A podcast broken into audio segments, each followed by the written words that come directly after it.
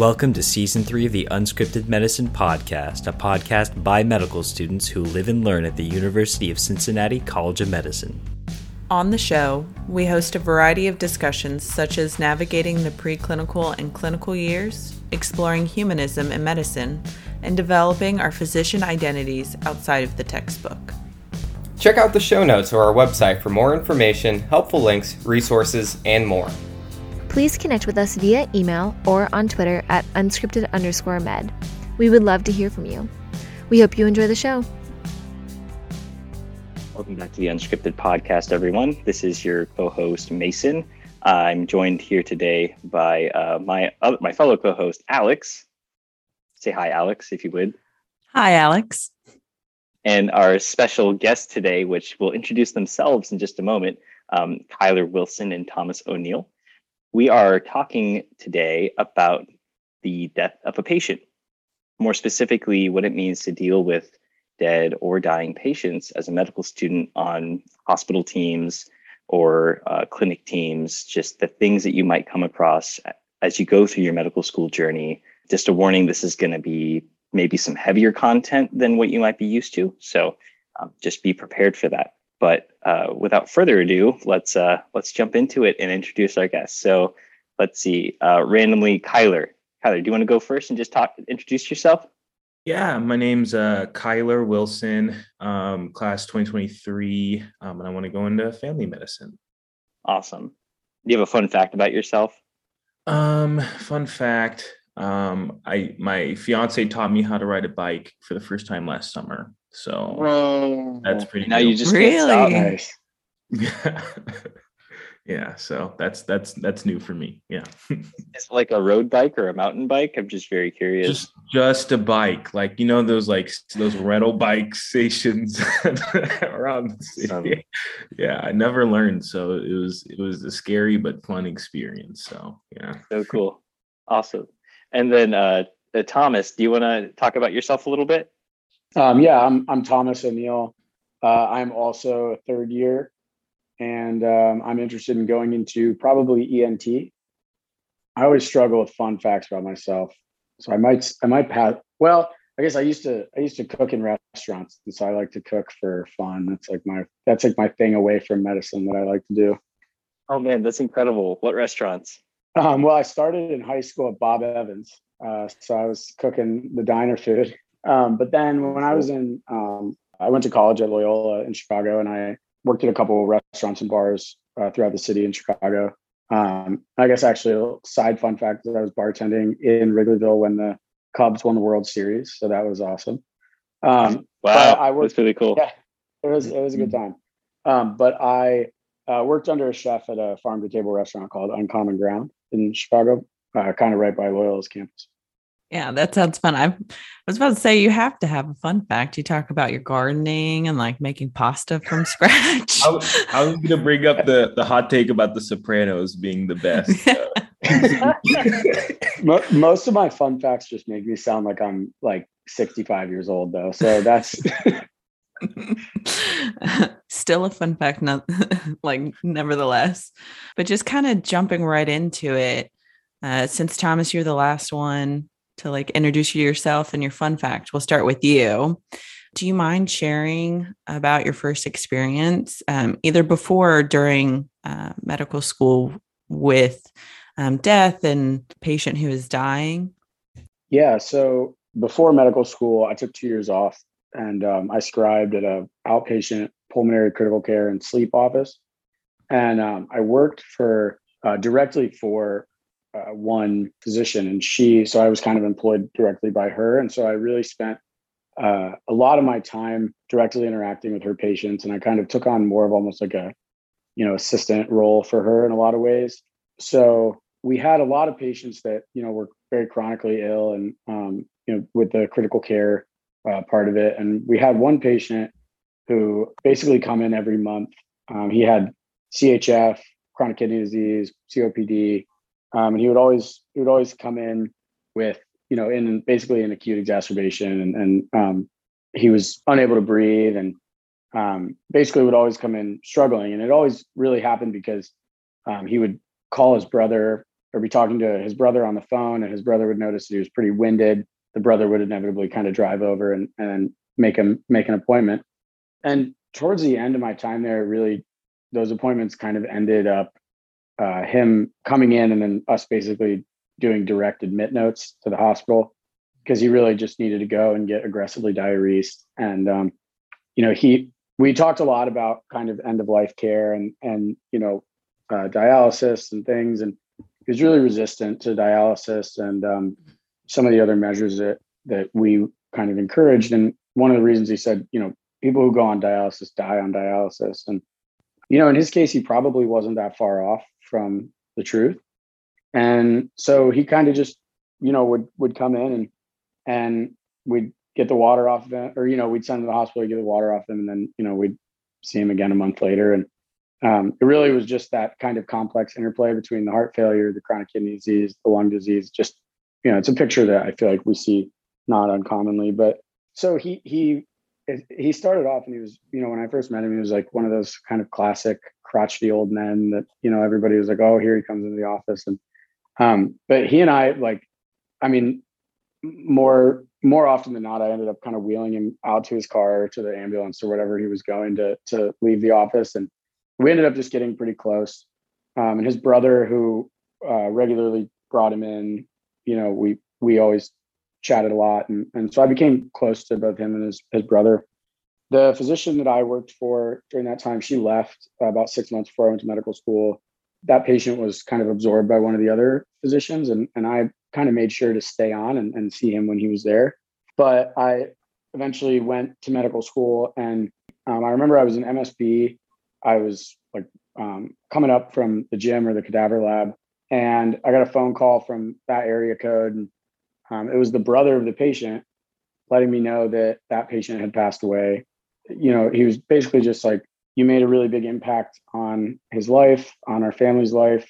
You know, you and Doctor Ortiz, which was the physician I worked for, really, really made an impact. And, and I wanted to let you know that he passed away. And um, we'd really be honored if you'd come to the funeral. I know you're in medical school, but we we just wanted to let you know if, if you can't come, uh, we just at least wanted to let you know that. And I, I wasn't able to go to the funeral just because, you know, of our schedule first year. But I kind of came away from that experience and I really had no idea how to deal with it. I didn't really know how to handle that phone call. I mean, I really, I was, I was really touched and honored that he felt that it was important to get a hold of me, because basically he would have had to call the office and, you know, I, I don't know how he got my number, but it was probably a, not an easy, you know, process. And, and, but my kind of takeaway from that was I didn't really know how to how to grieve for this patient. Part of that was because at the time, especially as a first year medical student, I didn't really feel like I was a part of his treatment team. You know, I didn't really feel like he was my patient, so to speak. And I didn't really feel like I had any agency. And I think that's kind of a big takeaway from, you know, this whole point talking about this, but I, I didn't learn this until probably third year. But if you're caring for a patient, or if you're seeing a patient, or if you're on a team that's seeing a patient, even if you're not pre-rounding on them or doing, you know, notes on them or whatever, um, one of our psych uh, lecturers just recently said this, like, the relationship is the medicine. And I really believe that. And if you, so if, if you have a relationship and a meaningful interaction with the patient, then, I mean, you know, they're, they're your patient, and that relationship is a real relationship, and you're allowed to grieve for those patients. And, um, you know, I wish I would have been a little bit more Uh, maybe introspective at that time, because I really never did, you know, allow myself to grieve for that patient for for those reasons. And, you know, I still I still definitely think about him from time to time.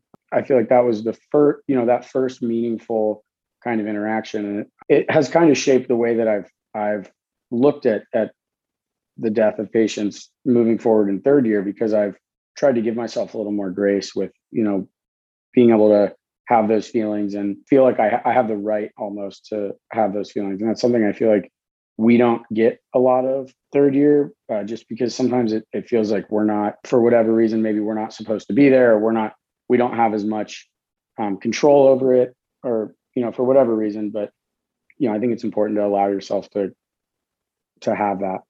Yeah. I They want to thank you for being like vulnerable. And, you know, this whole conversation is, is not an easy one we're asking you guys to have with us, but exactly what you were saying, like it's not really talked about a lot. A lot of times, even physicians, I feel like, don't really know how to handle, like, is it appropriate if I grieve?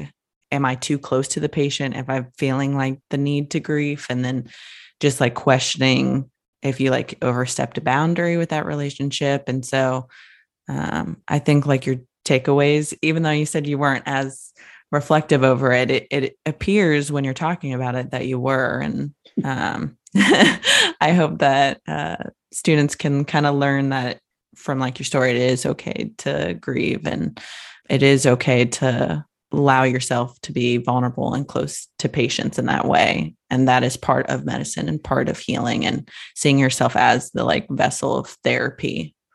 Thomas, thank you so much for sharing. That was a, that was a good story. Really very impactful. I'm just, you know, reflecting on the fact that you were able to have this kind of longitudinal relationship with the patient for, you know, that amount of time. And I think going to one of your points about kind of how medical students might be perceived in like by the eyes of patients, I think it's very easy for medical students to see themselves as medical students and as a, a ancillary part of this team that serves a very minor role. But it's important to keep in your mind. And for those of you that haven't been into your third year yet or are new to your third year, patients will see you as their doctors oftentimes. And it doesn't really matter to them if you're the medical student, the resident, or the attending. If you're the person that's actually giving them the care, giving them the medicine, really giving them the time, then they invest in you. Just like this patient's brother who contacted you even, you know, months after you were into medical school even, and uh, just kind of talked to you about, you know, the news of his brother. I think you really do play an impactful part in patients' lives and helping them through whatever process that they're at in the their treatment or even their dying process um, really is significant. It seems cliche because I feel like attendings always tell us. And for um, listeners who are in their preclinical years, trust me, you'll be told this, but um, that when they tell that med students are an important part of the team, and a lot of the reason why we're such a big impact is the time we can dedicate to the patient. Like, don't underestimate that you may know the patient probably a little bit better personally for the rest of your team. And that's your like role to play, is to be that person. But Kyler, what about you? What was your first experience? I think mine was um, during my I M rotation. I got on the team, uh, joined service, and this patient was already on the service and had been on the service um, for, I think, a couple weeks. So they, they'd actually been through a couple different teams of doctors. Long story short, this patient had was um, had pretty bad cancer. Um, I think it I think it was prostate cancer that had metastasized and um, to the lungs, and was um, he was in the process of dying. So he, and when I say that, I mean he was in um, the the pathology, quote unquote, that was going to take his life had had manifested and was um, was doing it doing what it does. And so, you know, I joined. I never pre-rounded on this patient. Um, I never really, once I joined service, he was asleep every time I saw him. Um, but a, a, one of my clearest memories is every day on rounds, you know, we would see the list and we'd always save him for last because we knew when we went, it was going to be a long time outside this patient's room. And it was during COVID was still was worse than it is now. And so he was COVID positive. So I wasn't allowed in the room. I could only look from the outside. And I just remember spending maybe like twenty, thirty minutes every day, just like outside this one patient's room. And that's a lot. That's a long time for people who don't know to be outside a patient's room while rounding. And it would just be like every day. And the family would be there some days. A lot of times we would go.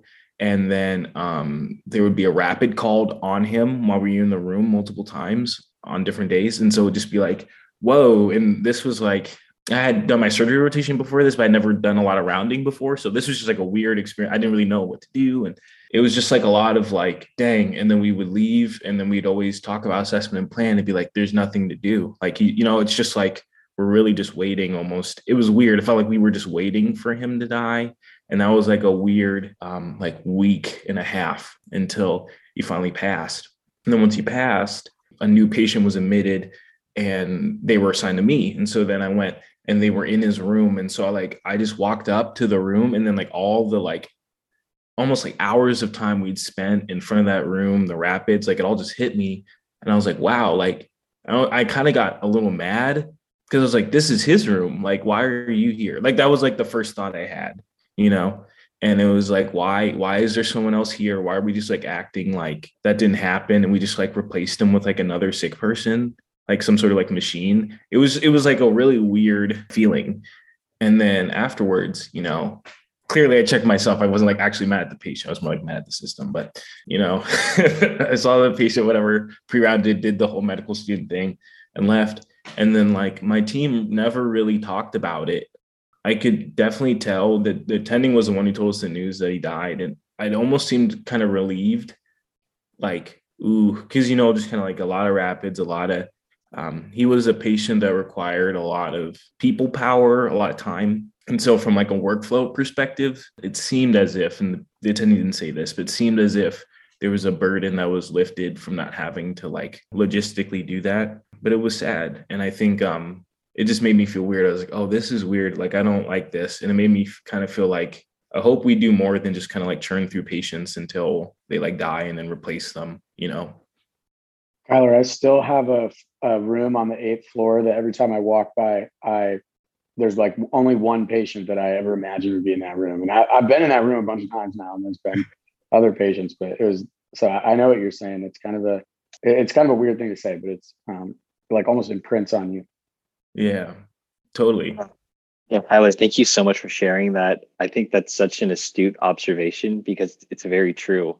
How, you know, talking about like the emotional investment that patients make in you, there's also an emotional investment you make in your patients, to the point where you're even like associating this this room in a hospital. This is this patient's room, and how can we just like ignore the fact that this patient was here for all of this time? And then, yeah, so thank you so much for sharing that. I guess we'll talk about this a little bit later on too, but I'm very curious. What did that, you said it was about like a week and a half that you were with this patient, I think, going through this whole process.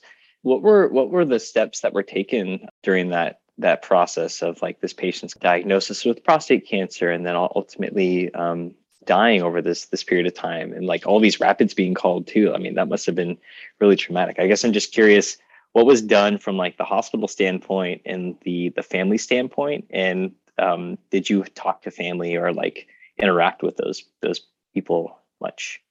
Yeah. Um, so the fact that COVID was involved complicated it a little bit. Um, so the family was not allowed to come for long periods of time, and really only one of the children was allowed to come. Like one would come as a representative, we would talk to him, and then he would leave.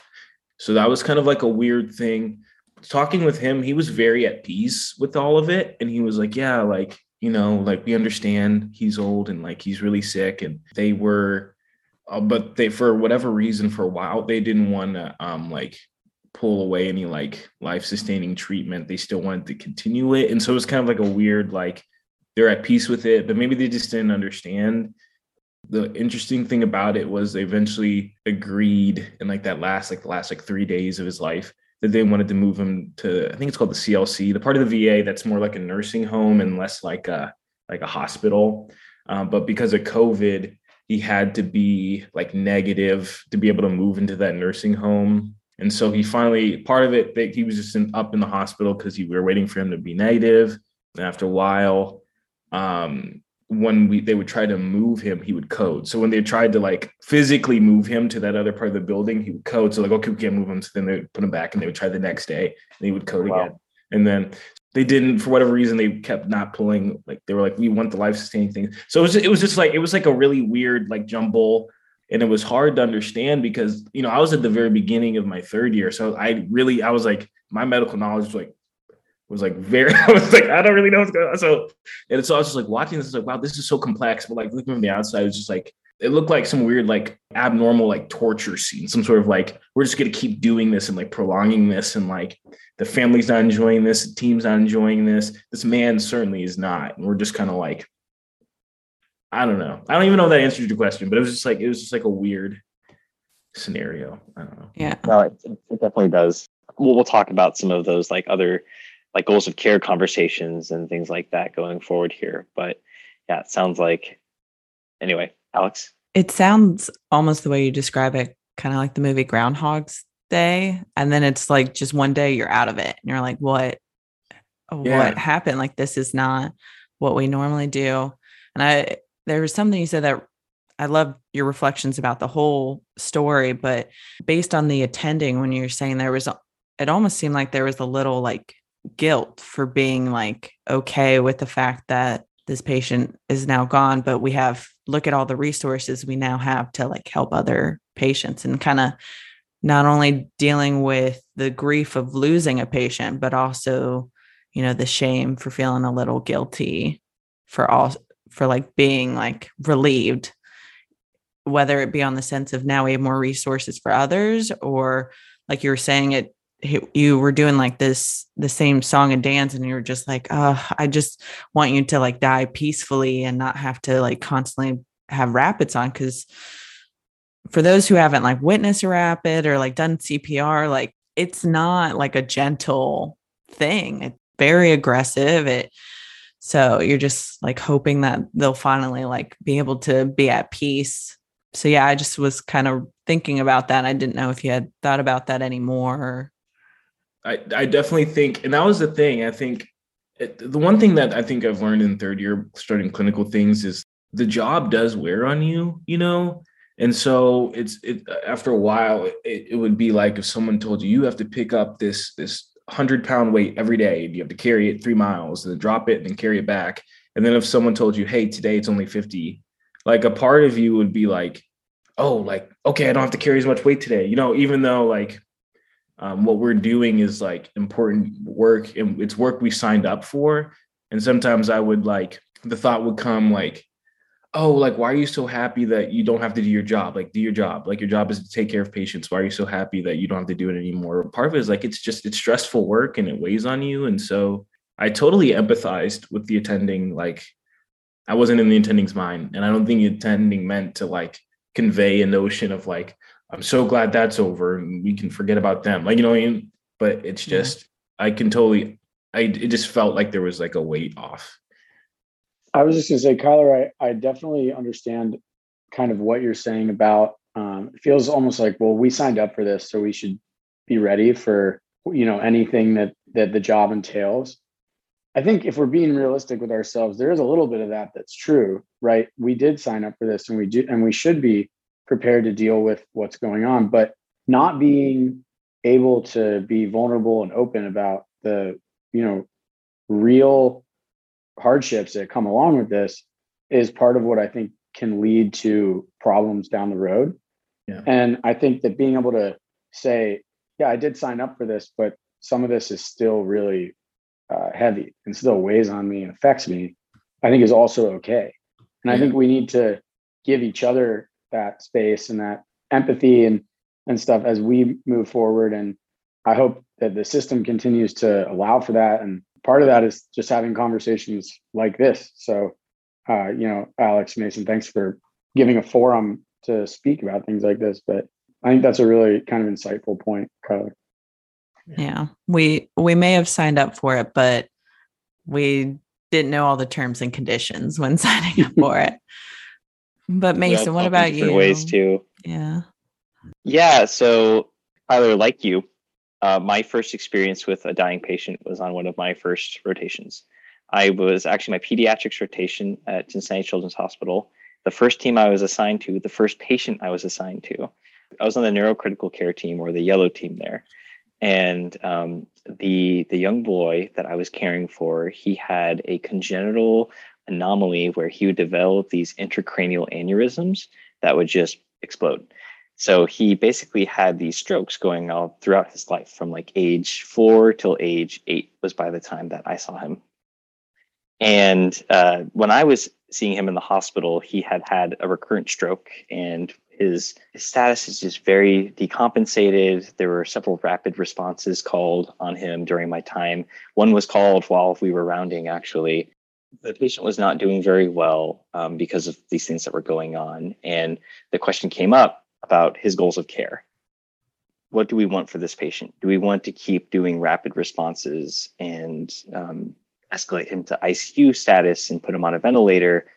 or is going more peacefully a better solution for him. So we actually had a discussion with the family. We involved, we got, um, it was a combined discussion with family, palliative care, and then my team. And we met for about an hour one day and just kind of talked about what uh, the trajectory was going forward, what interventions we could implement, what comfort measures we can implement, and ultimately what the family wanted for the patient. And um, they actually decided to forgo care at that point. And so it was the morning after that discussion, I was presenting on the patient, and the residents uh, asked me if I wanted to present basically like the plan, like the palliative care slash hospice care uh, for this patient now. And I did. Mm-hmm. And yeah, it was very beautiful. Uh, a lot of tears were shed by me, the team, my attending, the family, obviously.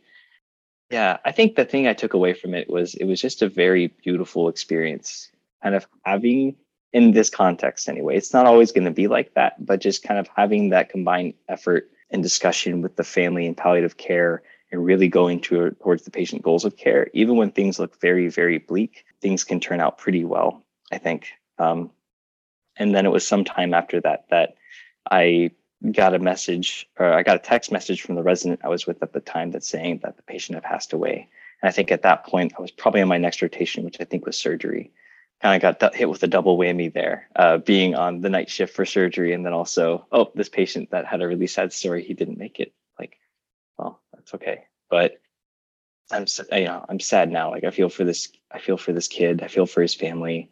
I can't, I can't imagine. I cannot imagine going through something like that and having a loved one do that. I've had loved ones die before, but not in that way. Mm-hmm. That's for sure. I'm just glad that I was able to be part of the team during that time. I'm glad that we were able to really care for that child and with the resources that we had. But I also like understand that those resources aren't always available, and that all the, all the pieces don't really fit together super well during that time too. But I think that just gave me kind of a perspective of what does a good death look like sometimes.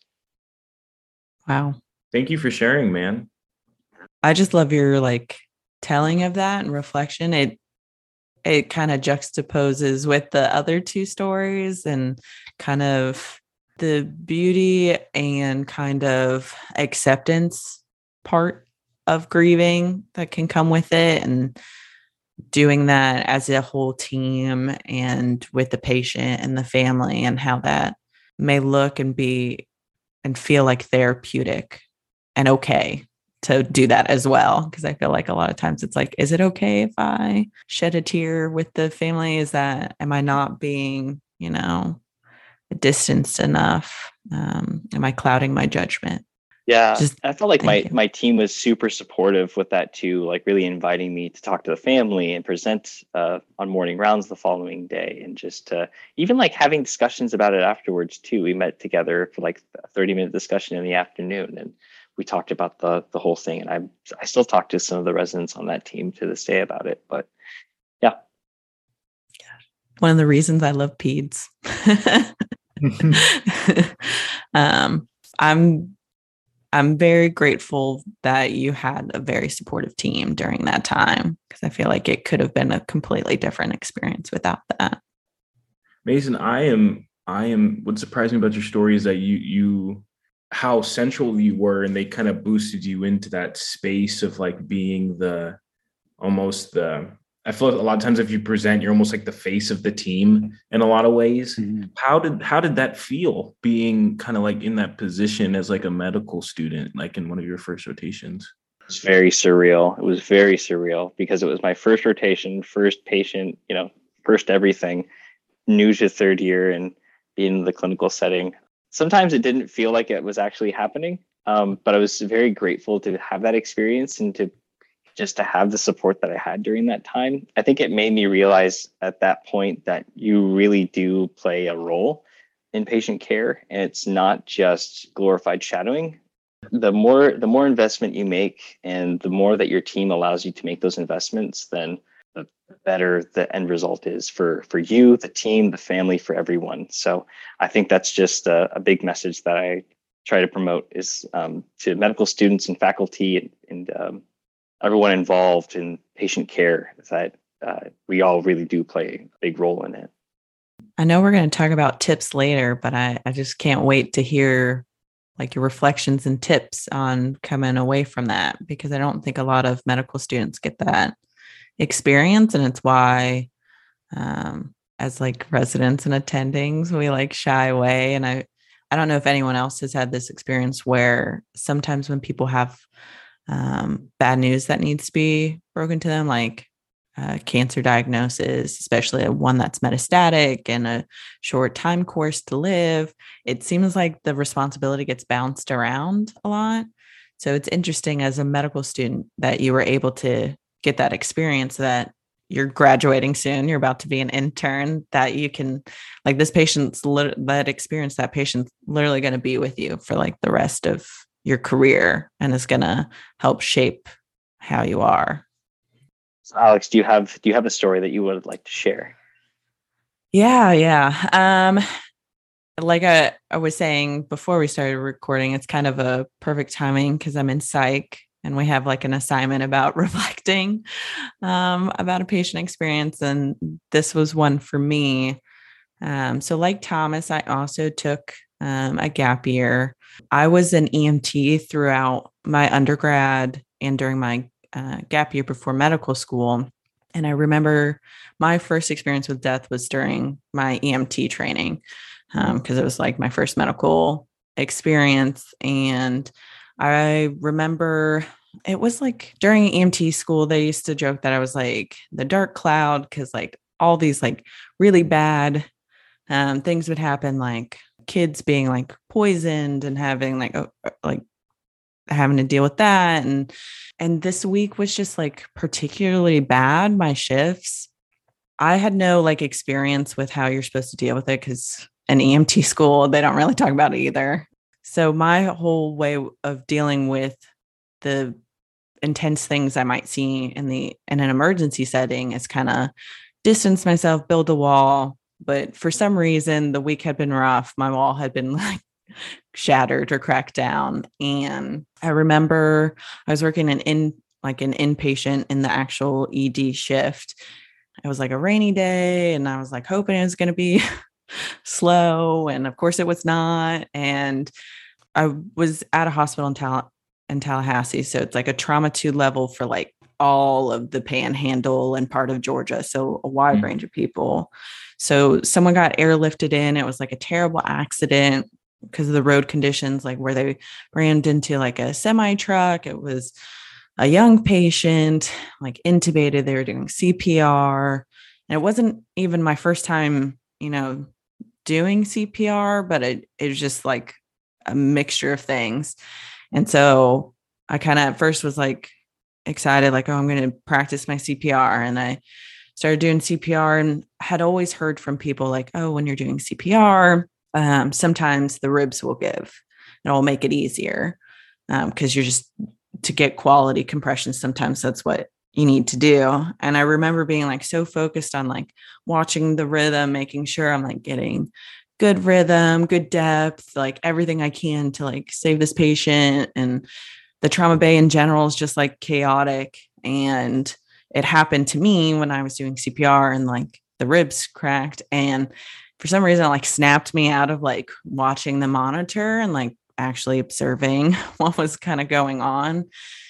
And it, it was a lot for me. It was, I remember like vividly, like, and this is now like almost like six years ago for me, but like hearing the suction, you can like smell blood, like the blood. If there's a lot of it, it's like, you can smell like the iron in it. And I don't know, I just remember like being wafted with it, this seeing like their, their abdomen, like super distended, discolored, hard, like chest tubes, almost like violently like being put in, and just being like, what is going on?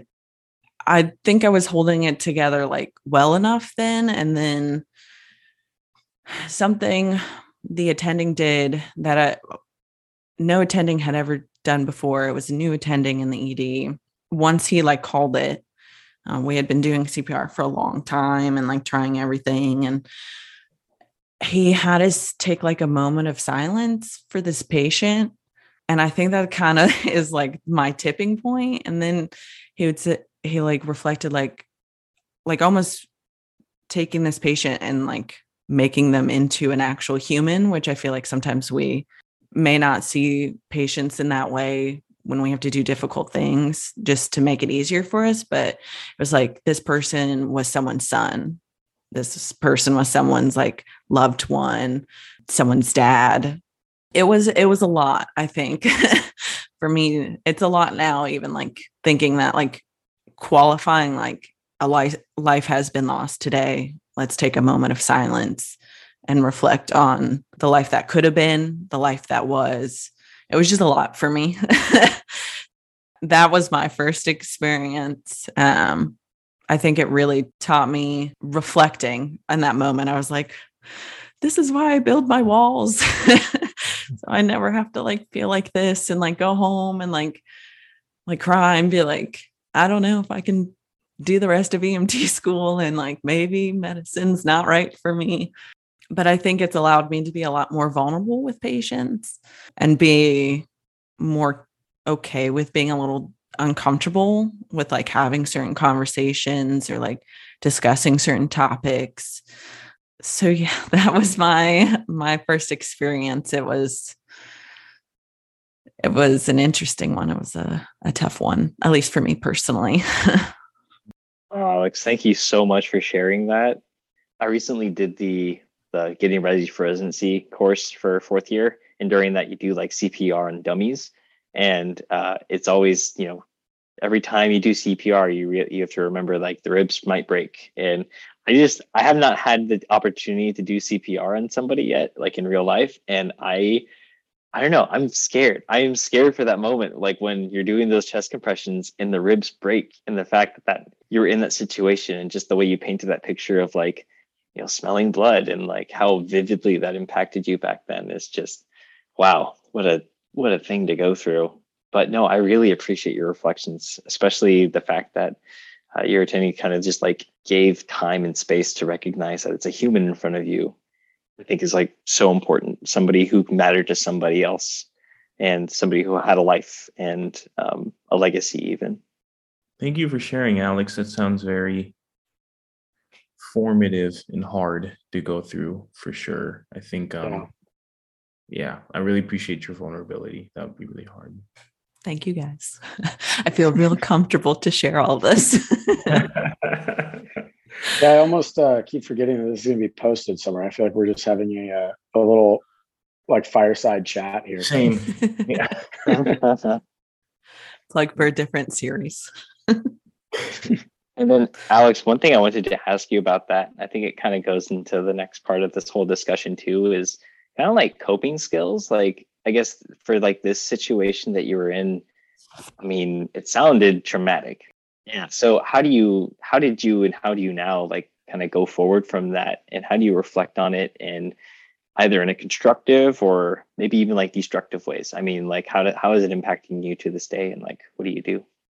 Ooh, that's a good question. Um, I feel like everyone knows like good coping skills, like exercise, talk to someone. I think reflecting on it and like talking about it with peers, and it's why it's so helpful to have, you know, peers who are in the medical field where you can like call up on a bad day and be like, listen, this happened. I need someone who understands the medical field to like listen to me.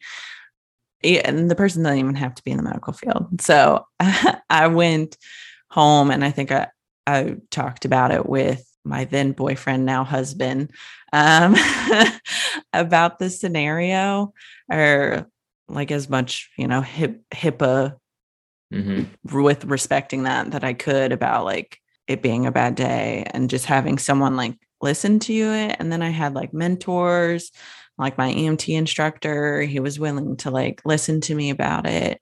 I think that really helped. Reflecting on it, I felt a sense of like collectivism with us, like stopping to recognize this person. Just the feeling that you're not alone, I felt like was good, whether it was talking to people or just reflecting about it. But I think it was just like, for me, throughout the years, while I was like developing coping skills for this kind of thing, because I feel like it's a different skill to cope with this versus like problems in a relationship or something like that. I just re- reflecting on it every now and then and thinking like not being guilty, like, oh, we, I think it helped. We did everything we could. And so like, I didn't have any additional like guilt or shame for it. And then I think it, it just kind of changes your mindset after that about seeing like all patients that way. And it allows coping to be easier because I stopped building up such a, a wall. So it wasn't so like traumatic and like, oh my gosh, when it, uh, something happened, which I think helped. But I feel like we've all been through something that has been or could be stressful. Does anyone else have any like go-to coping mechanisms they do to deal with like stresses with, it could be outside of medical things, but particularly like patient interactions? Well, Alex, I think one thing that was kind of important in your story and, and Mason also in yours was how, like how much the team and the attending matters. The the and I think it's something to think about as we keep going, because like Mason, you're about to be an intern and we're about to be fourth years, which is kind of wild. But um, it's like when I was starting off in third year, I looked up to my A Is, my fourth years, and to the interns and the residents, and like, you know, all the way up the yeah. all the way up the chain. And I think it like it starts it, it it's it shows how important it is to have like that leadership and opening these conversations, because if the conversations don't start from a resident or an attending, no, no third year medical students gonna be like, let's all take twenty minutes and reflect on this. And like, why don't we stop rounds for a minute? And like, you know, I mean, it's just not going to happen. So um, I think that's kind of important to to stop and reflect on. Yeah. I also want to encourage, cause I, I know it's tough and I don't think I would have even a, as a third year, like stopped, but I do want to encourage, if you feel comfortable with like a resident or an attending, to to actually do that if you need a second, like tell them like, hey, I know we're yeah, busy definitely. Right now, but at the end of the shift, could I, can we like debrief about that? Like, I just had, I have some questions about it. Like I, it just didn't sit right with me. I've done it with like non like death of a patient things, which help. Um, but just know that at least here at U C, I feel like the residents tend to be okay and willing to like stop with you and be like, yeah, that was tough for me as well. So I think that's such a, a great point, Thomas and uh, Alex also. Just, I think when we think about coping skills, my mind automatically goes to how do you cope as an individual, you know, like exercise and sleep, and I'm going to watch a Netflix show tonight and all these other things that you do like individually, but ultimately that can only build your wall, you know, necessarily like so high. And eventually it comes crashing down. And then I think that leads to a lot of burnout too. So I think like the focus on like collective coping, like having those discussions and, and really setting aside time and like discussing as a group, like, hey, maybe this is a good thing to debrief on and to check in with each other about. I think that's so powerful. I also think uh, a huge plug for, well, we're all, we're all skipping over it, but the exercise and the sleep and the every, yeah. that's all super important. So important. We're all like, oh, well, of course we know that, but how often are we just like not doing that? Like not yeah. sleeping well, not like, you know, skipping the gym or doing something, you know, it's like that stuff's important. And I also would make a plug. I feel like I say this as, as often as I can. Like I went to therapy for a long time um, during medical school when I've struggled, and um, it's been hard during third year.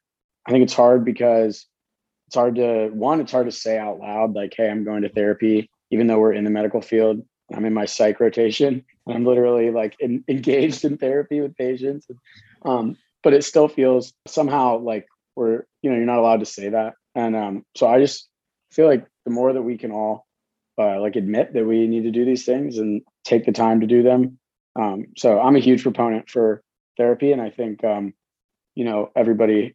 Everybody who, who is questioning whether or not they should do it should at least, you know, try it. Cause I think it is a huge, a huge tool in our tool belt. And I mean, it's time consuming, but so is going to the gym or, right. uh, you know, doing any of the other things that we, we do. And I, I am a proponent for working out, but sometimes I'll, I'll go and I'll try to work out. And then you're, I'm just like, my mind's not right. And you realize it's, it can only go so far. You know, you do need to get your, your mental health in order, in order to do the rest of that stuff. So um, I just, I wanted to quick plug for that. Absolutely. Uh, I'm sorry if it felt like I was, I was putting down these, these other coping things. Oh, not so at all, important. Not at all. Okay, good. So important. No, I could not survive without therapy and runs and yeah, no. Thomas, man, I'm right there with you. I think one, and this isn't even, I didn't even get this advice during clinical years, but um, for those of you who don't know, I don't know how you couldn't know who Doctor Pandya is, but she's amazing. The like academic support person, but um, she, one thing she told me during like step studying, she was like, Kyler, you have to be gentle with yourself and you have to be kind to yourself. And I had never heard, I never thought of the concept of being gentle towards oneself. Like that, that there's like a self, you have a relationship with yourself. Like I'd never heard that before um, because I was like, relationships are between two entities. You can't have a relationship with one, but you can. And I think all of this kind of gets at that. Like, I feel like a lot of times, especially in medicine, we're kind of like, will yourself to do this, like beat the horse and it'll go, like do X and Y will happen. And it's very much, it's like, yeah, but like sometimes like you do X and Y doesn't happen. And if that's happening, then you got to like pause, like at the gym thing. Sometimes I try to work out and then there's nothing. And then I'm like, okay, yeah, something's up. I need to check in with myself. I love all the advice. U C has, please reach out to Doctor Malosh if you need, this will be like a disclaimer, if you need any connection to wellness or therapy. As U C students, you can get free therapy for like X amount of sessions.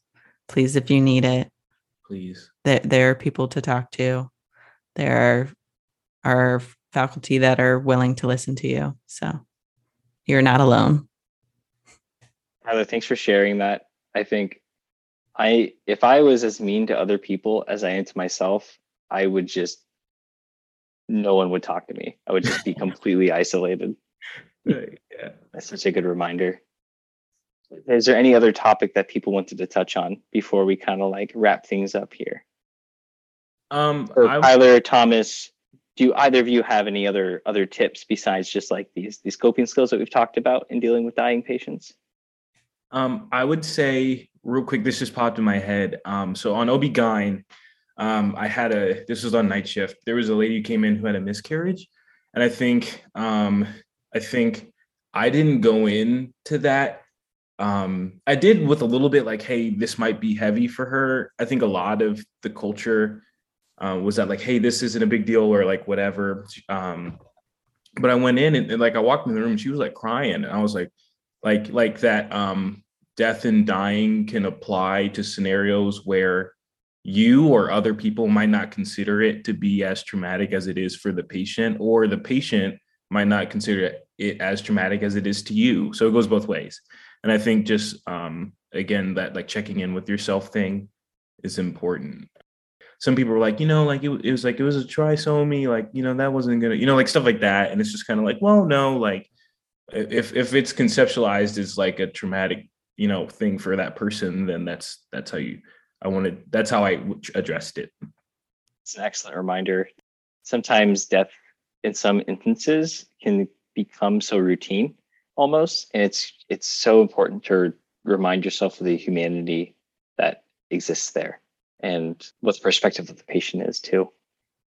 I definitely have one uh, last plug, and it's kind of um, about U C in general. I think coming up to it, like, in second year, I started to think of things in terms of step, like, is this about step or is it not? And if it's not, then I need to not put so much focus on this, which I will just say for our preclinical colleagues, that that is not the right way to think about it. Because what they really mean when they say, oh, this won't be on the test, is they really mean you won't learn this anywhere else. And I think it's really important to like actually focus on those lectures. Um, but one of those is an experience third year, the um, the death of a patient seminar, which Kyler, Alex, and I were all uh, in a group for. And I was on my surgery rotation and I was like buried in UWorld questions and had not even gotten close to scratching the surface. I was on my trauma surgery rotation, and I had done a night shift. Um, and this is, I just want to say, I have talked to a lot of other people who have done the trauma surgery service, and they loved it. And so this is in no way a, a condemnation of trauma surgery service. I just happened to realize that I am not a trauma surgeon, and um, I was uh, not prepared for this. Um, but I had one night where I basically just, like, a patient that I had been following for a long time coded while I was in the emergency, when I was like in the S H R U stitching someone up, and I ran upstairs, and uh, I got there and the patient had already died, um, and everybody was leaving.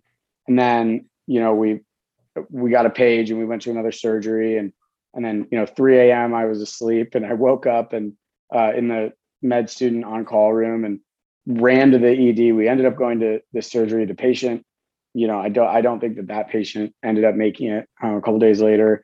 And then in the morning, it was like seven a.m. and this patient came in, and she had, it was an attempted suicide, and she was like posturing, like the, we had learned about in B and B, and I did not even, I never really understood what it meant. And I saw it, and I just remember being like, I, I can't do this. Like, I need to go home. I, I still have three hours left of my shift, so till ten. It was a like one of the thirty hour call shifts, and I was just like so exhausted. Um, and then someone texted me about this, like, hey, do you know anything about this death of a patient seminar? Like, it's uh, it's in it like a couple days, like, what are we doing? And I, I just was like, you have to be kidding me. Like, this is, I, I don't have time for this. I don't have, you know, and I went, and I I just unloaded that whole story in, you know, it was on my whole L C. And I like, I cried. I was, it was a very emotional time. Um, but the, that whole seminar was so important for the validation of the feelings I had from that shift and from a lot of other things that happened in third year. And I went into it initially like, are you kidding? I have UWorld to do. I had this, you know, terrible experience. Like I, I'm not this, I don't have time for this basically. And I think it was probably one of the more important things that I did third year. Um, so shout out to Doctor Kelleher and, and um, you know, everyone who put that together. So taking advantage of some of the programming that we have here is, is really important. So that's that's my really long-winded way of saying that would be a good, is one of my tips, is take advantage of some of that programming. Go into it with a good mindset, because they are doing a really good job of trying to teach us some of those almost unteachable skills. And they are having those conversations, you know, so go kind of try to embrace it and, and, you know, be, be open to those experiences, because I was not always. I love that tip. Amazing. And that leads us to the end of uh, our session today. Thank you both for joining on the podcast and for sharing your stories and just allowing yourselves to both be so vulnerable and talk about such a sensitive topic. And uh, I mean, I hope that the listeners really gain a lot from it. I think that the stories and insights shared here today can really benefit a lot of people. Alex, do you want to close this out? Yeah. So once again, thank you guys for being on the show and talking about this, and both talking about vulnerable things. And I feel like it was more upbeat than I was expecting, with some laughs in there. So I appreciate it. Uh, do you guys have any social media that you want to share with the listeners, ways for they where they can like get connected with you guys? You can also say no and say, hey, application season's coming up. No one can have access to my social media. Oh, I mean, they can look me up. Uh, I don't know how many Kyler Wilsons there are in the world. I, I don't remember my handle off the top of my head. I think it's literally just my name. So K Y L E R Wilson, it, it's in there somewhere. Yeah. We'll put it in the show notes. Thank you. I um I have a, a med Twitter, uh, quote unquote, but I have not used it in probably ten or twelve months. So it's probably not that effective, but um, I will say I'll, I'll give, I think Alex has both, um, but I'll, I'll give um, any of the M ones or M twos or even my fellow um, M threes. Uh, Alex, I don't know if you can do this, but put my like email or phone number in the show notes. And if people want to contact me, Um, I don't know how much good advice I've got, but if I've got any, I'm willing to share it with the M ones and M twos. Um, it's like, we're in a crazy process. You know, this whole, this whole process is, is very strange and can be very isolating. So um, if you contact me on Twitter, I probably won't see it for another twelve months, but feel free to email or, or text me or call me. Yeah. You can, if you guys could do the same for me too, whatever I got, I, I'll, I'll, I'll give. Yeah, of course. We'll do emails so you guys aren't having your phones blow up by strangers who also can listen to this podcast. Oh, um, sure. Okay. Oh, smart. Yeah, that'd be weird. um, but once again, thank you guys. We really enjoyed talking to you. Um, yeah, thank, thank you, you very much. much.